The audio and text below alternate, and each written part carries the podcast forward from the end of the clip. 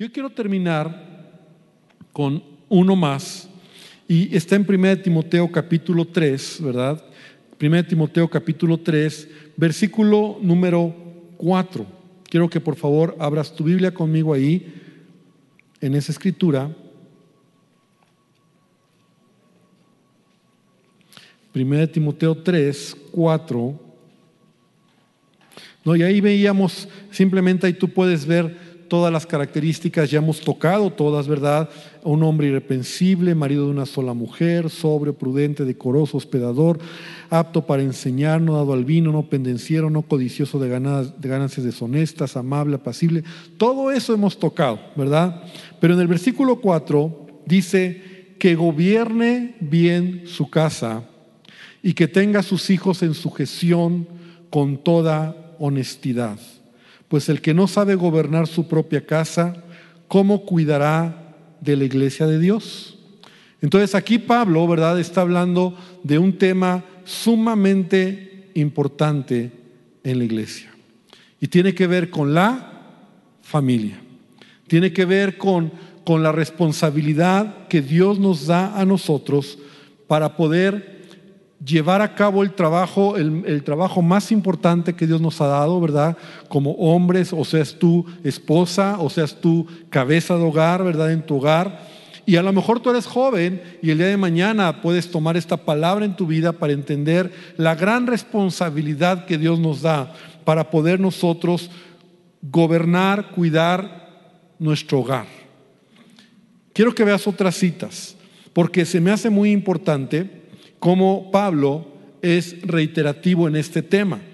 Primera de Timoteo capítulo 3, ahí mismo, en el versículo número 12, habla también acerca de los diáconos. Dice, los diáconos sean maridos de una sola mujer y que gobiernen bien sus hijos y sus casas.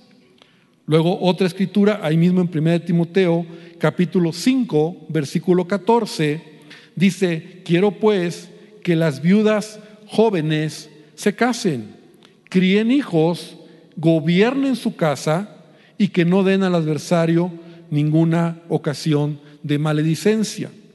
Otra escritura más en el capítulo 5 ahí, en el versículo 17, otra vez reitera Pablo, los ancianos que gobiernan bien sean tenidos por dignos de doble honor, mayormente los que trabajan en predicar y en enseñar. Esa palabra gobernar e-, es la palabra que Pablo está usando, que gobierne bien su casa.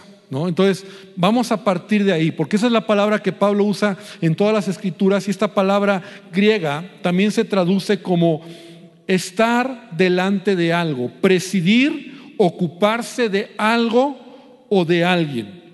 Es decir, también significa administrar correctamente. Y quiero partir de lo siguiente, ¿verdad?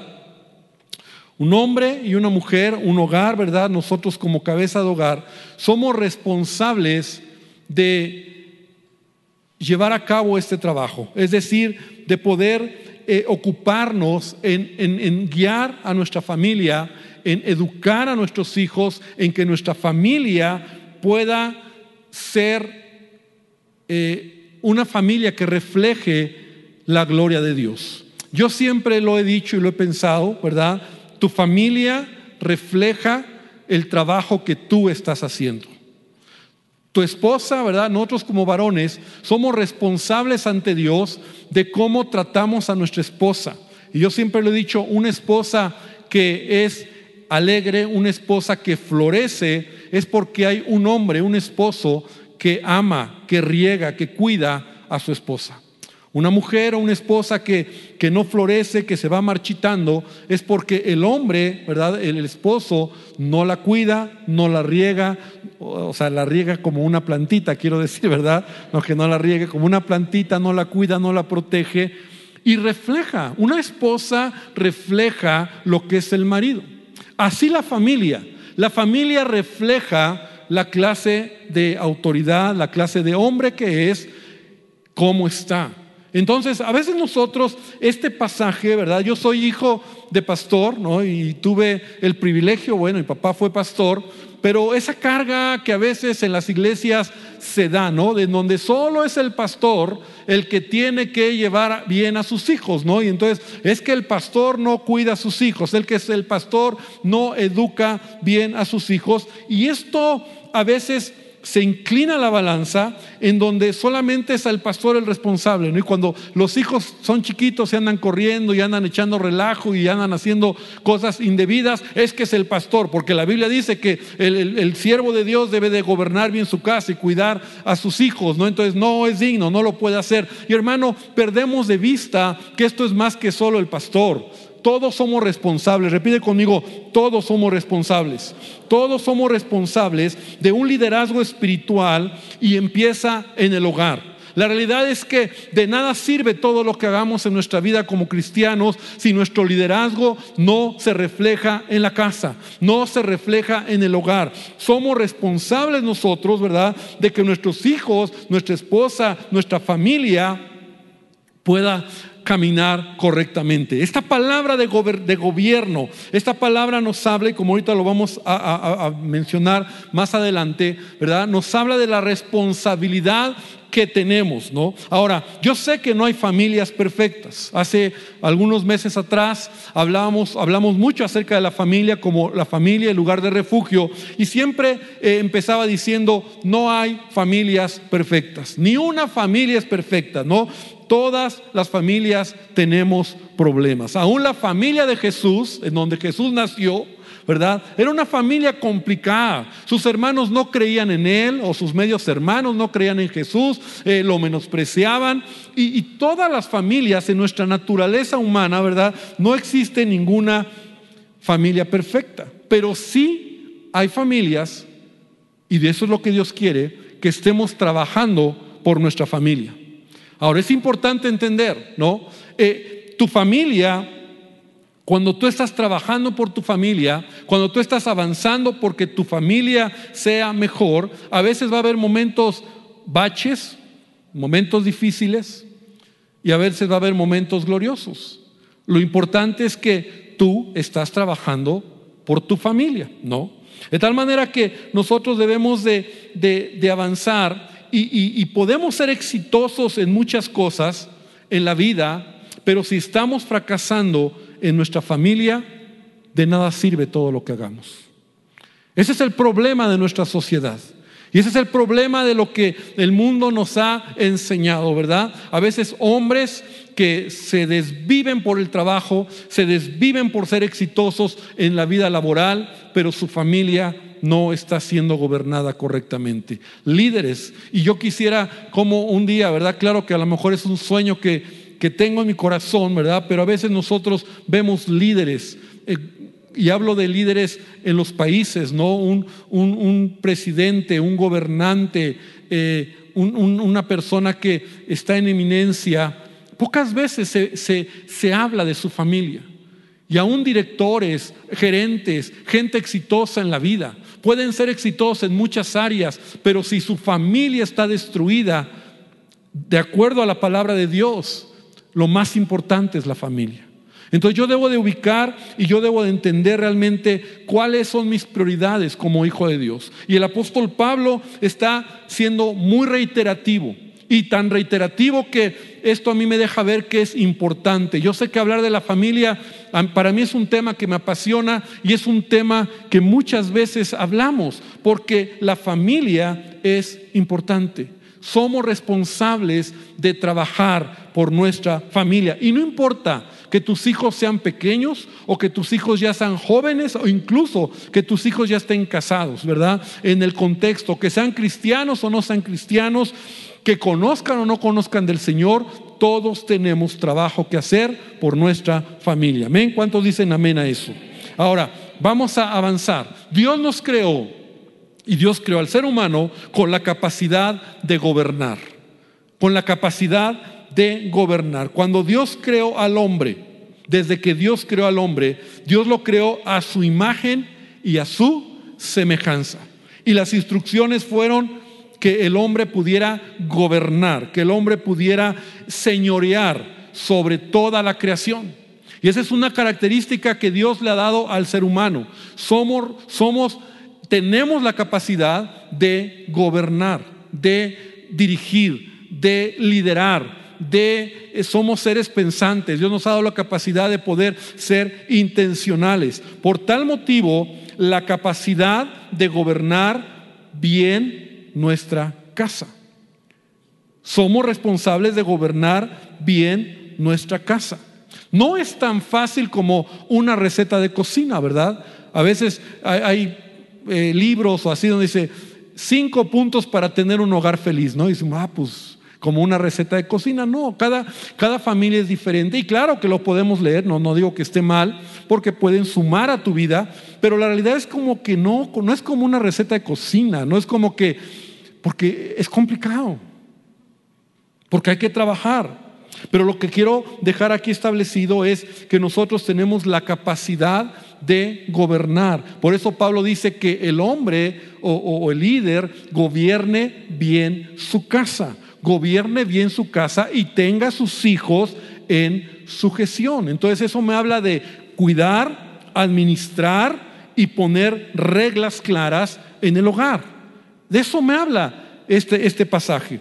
¿No? Entonces, ¿qué, ¿qué padre cuando hay hombres y mujeres que gobiernan bien su casa? Tenemos entonces familias saludables, no perfectas, pero saludables. Y entonces eso es lo que Dios quiere. Proverbios 29, 2 dice, cuando los justos dominan, el pueblo se alegra. Mas cuando domina el impío, el pueblo gime. Y eso es lo que hoy tenemos, ¿verdad? Gobernantes y líderes que ni han gobernado bien su casa y mucho menos pueden gobernar un país, una nación porque hay egoísmo y no hay un, entendimiento de las cosas. ¿Cómo quisiéramos tener gobernantes con estos principios, verdad? Donde primero pasaron la prueba de gobernar bien su casa, de tener hijos correctos, de tener una familia bien, de ser hombres o mujeres fieles, que han caminado en medio de las pruebas y de las dificultades en medio de, todo esto en su hogar. Y entonces cuando tú has pasado esa prueba, entonces tal vez Dios te puede dar más para gobernar y para dirigir. Qué padre sería que tuviéramos esta clase de gobernantes. Pero ¿qué sucede hoy en día? Los gobernantes que tenemos y muchos de los líderes tienen sus familias destruidas, su vida destruida, sus hijos destruidos y quieren gobernar. Y no es coherente, no es coherente porque entonces nosotros tenemos que entender lo que la palabra de Dios nos enseña. Entonces nosotros tenemos que gobernar bien nuestra casa. Ahora, obviamente no tengo el tiempo para hablar muchos aspectos acerca de lo que es esta, eh, lo que es la familia, como, como ir enseñando a detalle, pero sí quiero dar algunos puntos importantes que somos responsables como padres. Somos responsables, si tú ya te decía, tú eres una mujer, cabeza de hogar también, somos responsables. Y lo primero que nosotros somos responsables en nuestro hogar, para que nuestro hogar sea bien dirigido, bien eh, guiado, lo primero es que tú tienes que estar ahí. Es decir, tú tienes que ser un hombre, una mujer que está presente en el hogar. Es lo más importante.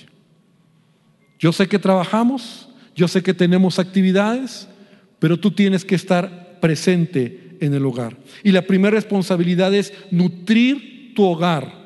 Como te decía, yo soy responsable de nutrir mi hogar de afecto y de cariño.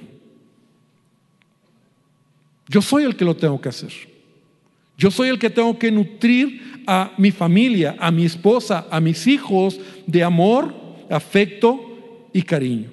Es decir, que ellos sepan y que ellos se sientan alimentados en su parte emocional por un papá, por una mamá que les dice que los aman, que les dicen que son especiales, que les dicen que, que tienen un gran propósito Papá y mamá, eso es nutrir el hogar. Cuando tú lo haces, entonces ellos van formando una identidad clara de lo que son. ¿Sabes cuál es el problema hoy de la falta de identidad de muchos adolescentes? Que nadie les ha dicho la identidad que tienen. Nadie les ha dicho que ellos son especiales, que son amados, que son hijos de Dios y que por cuanto tienen un propósito, hay papá o mamá que los aman y los protegen y ellos tienen una identidad clara. Un joven, un, adolescente, un niño que tiene una identidad clara desde casa, aún afuera podrá soportar los embates de la falta de identidad. Porque los, ni los hijos necesitan ser nutridos, los hijos necesitan tener ese alimento cada día, ¿verdad? Donde tú puedas decirle a tu hijo o a tu hija, te amo, eres importante, eres especial. Que ores por ellos todos los días, que tengas ese tiempo, que es el segundo punto, ¿verdad? De comunicarte con ellos, pero que tú puedas darles una identidad clara. Papá, si tú no le dices a tu hija, eres especial, Tú eres muy bonita, tú, tú tienes un propósito. Ella se va a sentir especial y ella no va a tener necesidad de que algún rufián se lo diga. Porque cuando cualquier rufián llega y le dice, qué bonita eres, pues como nunca lo oyó, como nunca lo escuchó en casa, como papá y mamá se lo dijeron, como a veces se sintió como un cero a la izquierda, como que soy fea, como que no soy, tengo valor, como que no soy importante, como que solo lo que oímos eres gritos, no sirves para nada y te lo dije. Y entonces ellas no han sido nutridas en eso. Cualquier hombre, cualquier pelado llega y les dice, qué hermosa, qué bonita eres y los problemas que tenemos.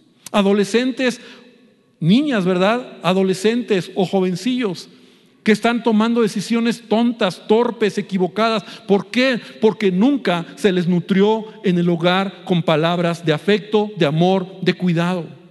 Cuando un hijo o una hija son nutridos con esto, ¿verdad? Y eso tiene que ver con el gobierno, el buen gobierno, el buen cuidado en casa, donde yo soy responsable de nutrir, ¿no? Y no solamente a, mis hijos, sino también a mi esposa. No, también soy el responsable de nutrir a mi esposa con ese amor, con ese cuidado, ¿no? De decirle, te amo, eres bonita, me gustas, ¿no? ¿Por qué? Porque ellas necesitan escucharlo. Y también nosotros necesitamos que la esposa, no, a lo mejor no tanto como te amo, pero oye, te admiro. Wow, eres una persona que va hacia adelante. Gracias por estar con nosotros. Gracias por el trabajo que haces. Gracias porque te esfuerzas. Un hombre necesita reconocimiento. Y esas son palabras que nutren. Esas son palabras que eso te, te lleva a seguir adelante por si no lo sabías, mujer, ¿verdad? Nosotros necesitamos ser nutridos, no con palabras de afecto tanto como te amo, mira, qué bonito estás. No, no, no, sino palabras de afirmación. Oye, gracias por el trabajo que haces. ¿Estás cansado? Permíteme servirte. Valoro lo que haces. Qué increíble eres en los negocios. Wow, de verdad, qué increíble la manera en que trabajas. Tenemos que nutrir el hogar. Y cuando un hombre o una mujer se nutren como matrimonio, entonces no tenemos necesidad de que, de que haya problemas. Porque volvemos al caso, ¿no? El hombre se va a trabajar y por ahí cualquier mujer le empieza a decir, oiga, usted es jefe, qué bien se viste, qué bien se ve. Wow, usted es un líder. Y el hombre cuando no es nutrido, entonces se desvía, igual la mujer. Entonces, qué importante es nutrir de amor, de afecto y de cariño. Que esa necesidad, todos tenemos una necesidad de afecto, todos, todos, todos, todos. Y un niño más. Un niño es como una esponjita, ¿verdad? Que necesita cada día ser nutrido en su identidad. Eres especial, eres un hijo de Dios, te amo. Y ese niño va oyendo y dice, yo soy especial. ¿No? Yo me acuerdo que mis hijos, ¿no? cuando eran chiquitos, eh, había una palabra que, mi, hermano, mi hermano mayor siempre les decía a ellos, ¿no? cuando los veía les decía, y como que siempre afirmaba su, identidad, ¿no? y les decía a Sammy, a, a Joana, tú eres especial, tú eres el más listo. Y, a Joana le decía, tú eres especial, tú eres lista, y, y, le decía, y eres muy bonita, ¿no? Y entonces cuando alguien llegaba y a Joana le decía, alguien le decía, ay, mira, qué, qué especial es tu hija. Y ella decía, y también soy muy bonita. ¿no?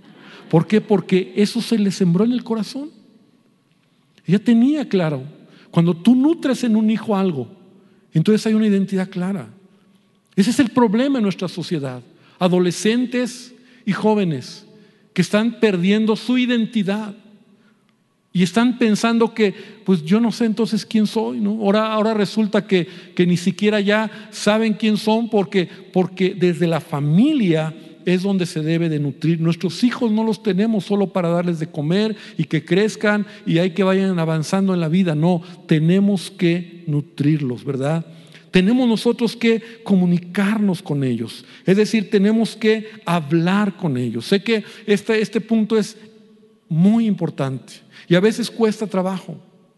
Cuando son chiquitos hablan hasta por los codos y hablamos con ellos. Pero ¿qué pasa cuando ellos entran en la etapa de la adolescencia, ¿no? donde ya no quieren hablar, donde ya es difícil sacar ciertos temas con tus hijos, ¿no?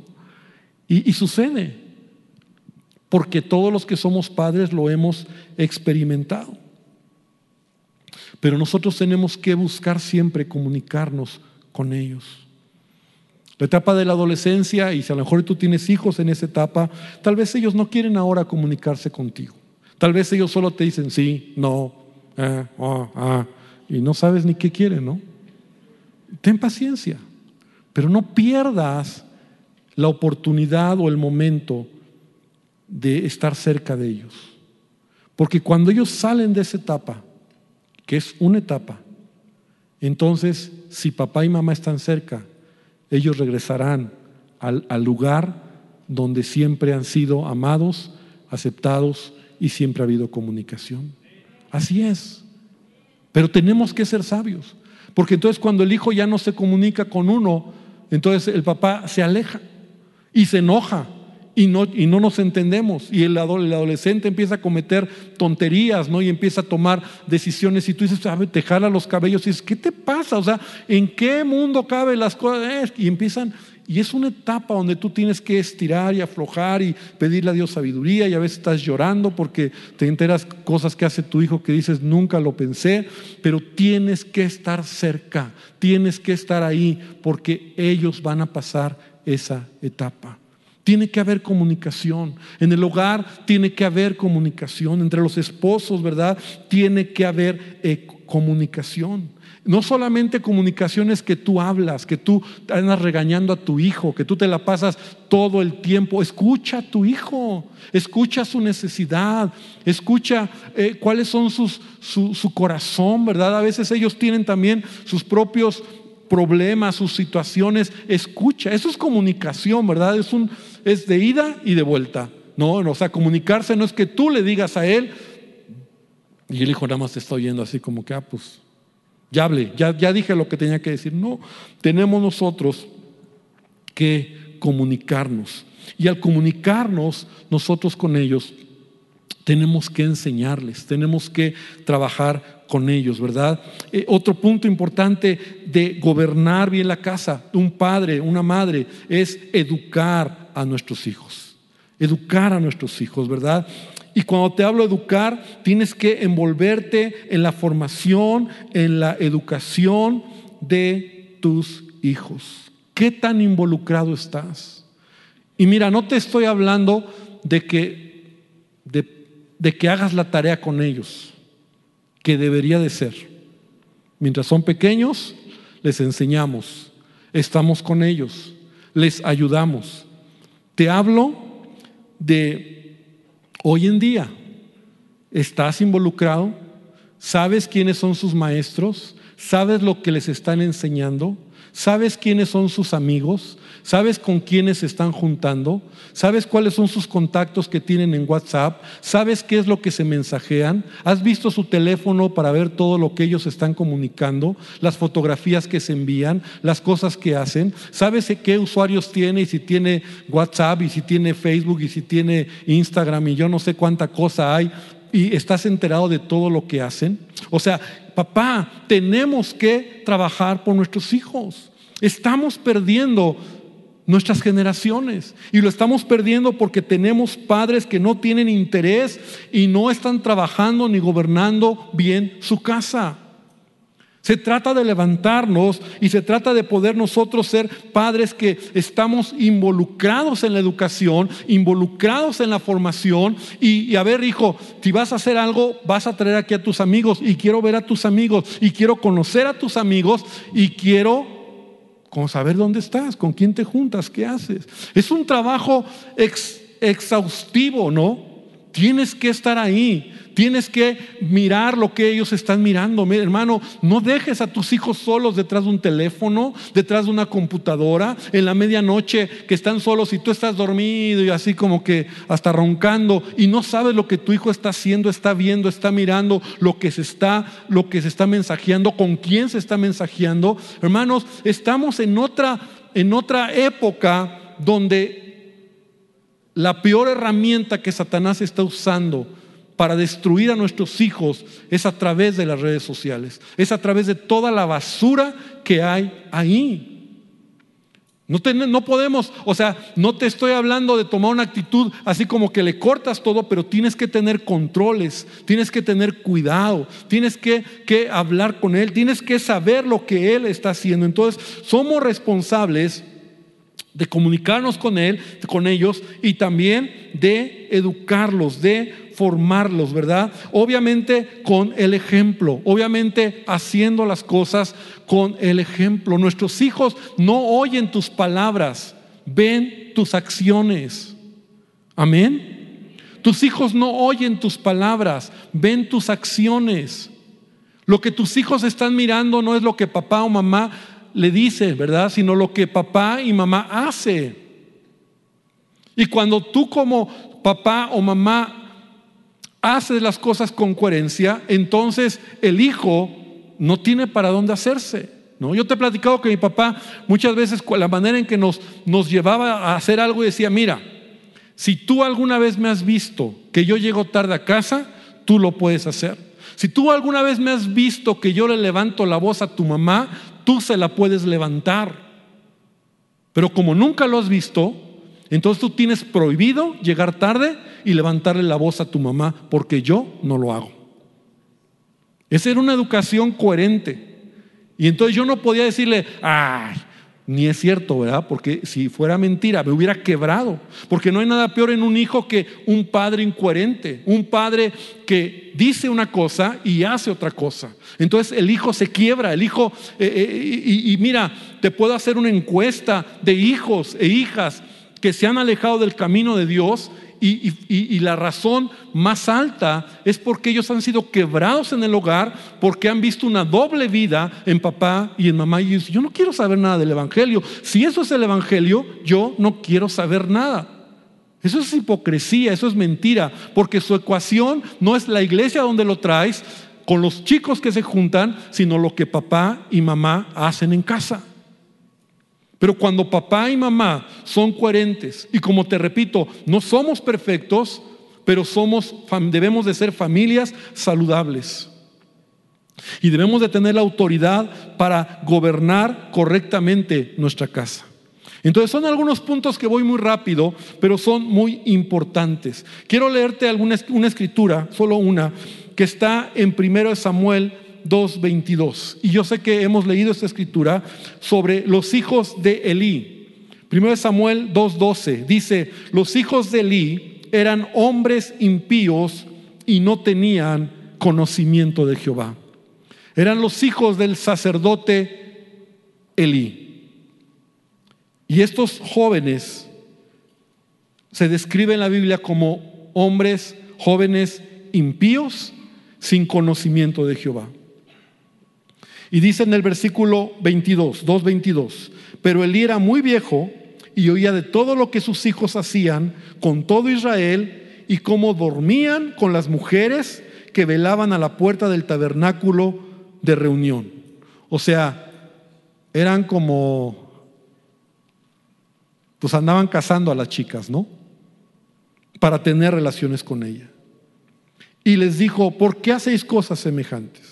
Porque yo oigo de todo esto, de todo este pueblo vuestros malos procederes. No, hijos míos, porque no es vuestra, no es buena la fama la que yo oigo, pues hacéis pecar al pueblo de Jehová. Y si pecare el hombre contra el hombre, los jueces le juzgarán. Mas si alguno pecare contra Jehová, ¿quién rogará por él? Pero ellos no oyeron la voz de su padre porque Jehová había resuelto hacerlos morir. Y entonces en el versículo número capítulo 3, versículo 13, cuando Dios le habla a Samuel, a este jovencito, dice, y le mostraré que yo juzgaré su casa para siempre por la iniquidad que él sabe, porque sus hijos han afemado a Dios y él no los ha estorbado. Es un padre, Elí es un padre, el ejemplo de un padre que no supo gobernar bien su casa. Era el sacerdote de Israel, el sumo sacerdote. Y seguramente él dirigía cientos, si no es que miles de personas, ¿verdad? De las tribus, de toda la logística, todo lo que se hacía en Israel. Era un hombre que era un líder, un consejero, era un hombre que mucha gente se acercaba a él, tal vez para pedir que intercediera por ellos, pero no pudo gobernar bien su casa. Y perdió lo más importante, a su familia. Perdió a sus hijos. Y conoces la historia. Los hijos no tenían temor de Dios y Dios no solamente trajo juicio sobre Elí y su familia, sino que los hizo a un lado del sacerdocio. O sea, los quitó. Y en su lugar puso a Samuel. El origen de toda familia, perdón, toda familia que no está en orden es porque no hay un líder que traiga dirección, que haga que las cosas trabajen correctamente. Como padres o como madre cabeza de hogar, como matrimonios, la tarea más importante que tenemos en esta vida es trabajar por nuestra familia.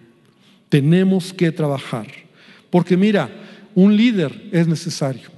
Y Dios nos ha llamado para gobernar. Aún las empresas necesitan un director para que se mantengan funcionando y creciendo.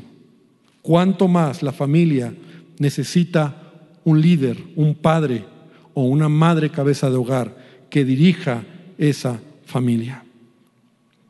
La carga que yo quiero poner en tu, en tu vida y en mi propia vida, ¿verdad? Porque todos estamos en este, en este caminar, es asumir la responsabilidad que nos toca. Es trabajar por el bien de nuestra familia. Pedirle a Dios sabiduría, pedirle a Dios dirección, un hombre que es cabeza de hogar es un hombre que define los proyectos de la familia. Es un hombre que dirige a los hijos, a la esposa ante las dificultades. Es un hombre que provee y asegura alimentación, educación, salud y todo lo que la familia necesita.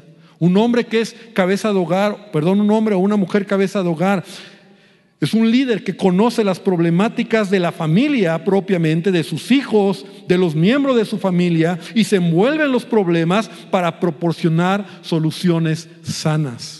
Sea, somos responsables de involucrarnos. Un hombre o una mujer cabeza de hogar protege, defienda a su familia de todo aquello que pueda dañar a la familia. Un hombre cabeza o una mujer cabeza de hogar debe de ser un hombre, una mujer honesto en su manera de vivir y ser un ejemplo para sus hijos. Somos llamados para ser ejemplo de acuerdo a la palabra de Dios. Un hombre o una mujer cabeza de hogar sabe disciplinar, sabe corregir, pero también sabe amar y abrazar a su familia. Un hombre o una mujer cabeza de hogar está convencido que su más grande tesoro es su familia. Y nadie más importante que su familia. Y por ello, en todo lo que hace, siempre va a buscar el bien de su familia. Eso es lo que la palabra de Dios nos enseña. Cuando Pablo entonces dice a Timoteo sobre los líderes espirituales que tienen que gobernar bien su casa, y que tienen que cuidar o mantener a sus hijos en sujeción. Nos habla de un hogar que está caminando en la voluntad de Dios. Quiero decirte algo, y, ya lo dije, pero lo tengo que decir importante. Ninguna familia es perfecta. Habrá momentos donde tu familia está pasando tiempos difíciles. Es decir, mira, yo estaba recordando un hombre que admiro, nunca lo conocí, pero lo admiro por su trayectoria, que se llamó Billy Graham. Y algunos han oído de él. Billy Graham fue un evangelista, acaba de morir hace algunos años, murió a los 100 años, creo. Fue un hombre que dejó un legado. Fue un hombre que mientras fue fuerte, mientras eh, Dios le permitió servir, era un evangelista que predicaba en estadios y que miles de miles de miles de personas conocieron al Señor. Su influencia era tan grande que en una ocasión le ofrecieron la presidencia en Estados Unidos y las palabras famosas que este hombre dijo fue, si yo, yo no puedo dejar de ser un embajador del reino de Dios para ser un presidente de una nación. El trabajo que se me ha encomendado es más importante que ser el presidente de una nación. Y él entendía cuál era su posición. Él era un embajador del reino. Bueno, este hombre que murió a los 100 años, que sus hijos y que sus nietos hoy sirven al Señor. Que aún esta asociación Billy Graham todavía impacta en todo el mundo y que está al frente uno de sus hijos que se llama Franklin Graham. En algún momento Franklin, Graham se alejó del camino del Señor. Este joven, hijo de Billy Graham, se alejó y se alejó de manera fea. Si en ese momento nosotros hubiéramos pensado en Billy Graham, cuando su hijo estaba lejos de Dios. Tal vez muchos religiosos hubieran dicho, bájenlo del púlpito, porque no tiene a sus hijos en sujeción, porque sus hijos han alejados del camino de Dios, porque sus hijos no quieren saber nada de Dios. Uno de los errores que él cometió y la esposa lo platica es porque precisamente él aún se dedicó más a servir a Dios que estar con la familia. Y aún eso es un error en los que servimos a Dios. Pero él, sin que nadie se diera cuenta, porque al final él conocía la palabra y los principios, yo sé que estaba trabajando por su familia. ¿Y por qué te lo digo? Porque al paso de los años, su hijo regresó arrepentido a los caminos del Señor. Y hoy es el sucesor, el líder de esta gran asociación Billy Graham, Franklin Graham, y es un hombre que igual tiene la misma pasión, se parece a su papá, predica, comparte y tienen un impacto en todo el mundo. A veces las familias van a pasar momentos difíciles y baches. Y no por eso vamos a juzgar, ¿verdad? Decir, ah, no, como no estás bien en este momento, lo que dice la Biblia. Aquí lo importante es que siempre, repite conmigo, siempre, siempre yo debo de estar atento de este principio, que es gobernar bien mi casa. Habrá momentos difíciles. Habrá momentos donde a lo mejor tus hijos de repente se salen del huacal, ¿no? Yo les he platicado de mis hijos. Y fue difícil cuando fueron adolescentes. Pero nunca dejamos de trabajar. Nunca dejamos de luchar. Nunca dejamos de orar. Nunca dejamos de creer. Y Dios es fiel.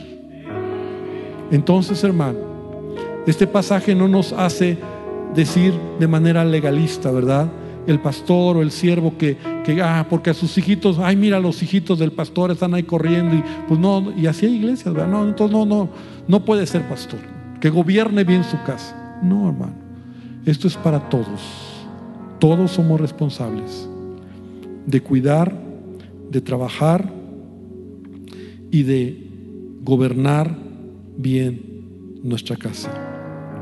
Yo quiero invitarte esta noche entonces, para que nosotros podamos hoy decirle al Señor, Padre, ayúdame, ayúdame. Porque te quiero leer algo que, anoté aquí, lo último de mis notas.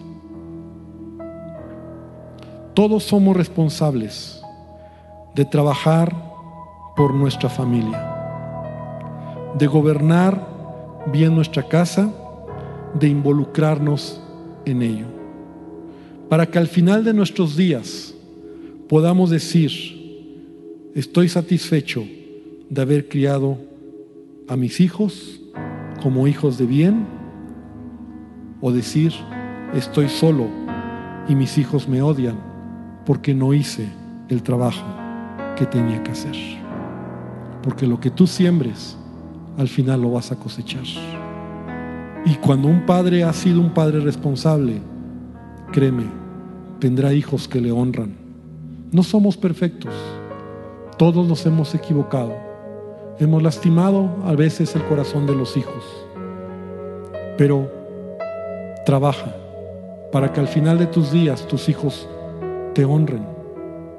Y no seamos padres tan descuidados que no nos importan los hijos, para que cuando crezcan te odien, porque no fuiste un padre que gobernó bien su casa. Señor, esta, esta noche yo te quiero pedir que esta carga la pongas en cada uno de nosotros. Qué importante es trabajar por nuestra familia. Perdónanos porque a veces la vida misma nos lleva en un ritmo tan acelerado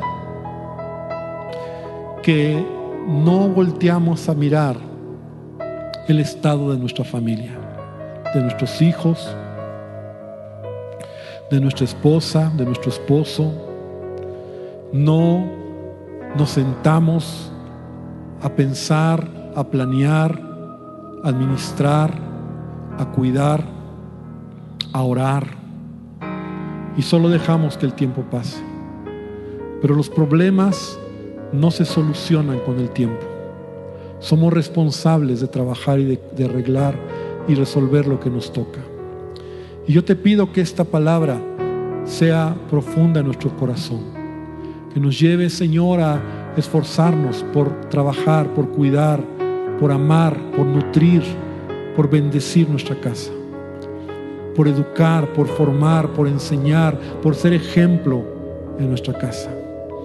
Podamos entender, Señor, que al final de nuestros días, si de algo estamos seguros que nos vas a pedir cuentas, es de nuestra familia, es de nuestros hijos, es de la esposa que nos has dado.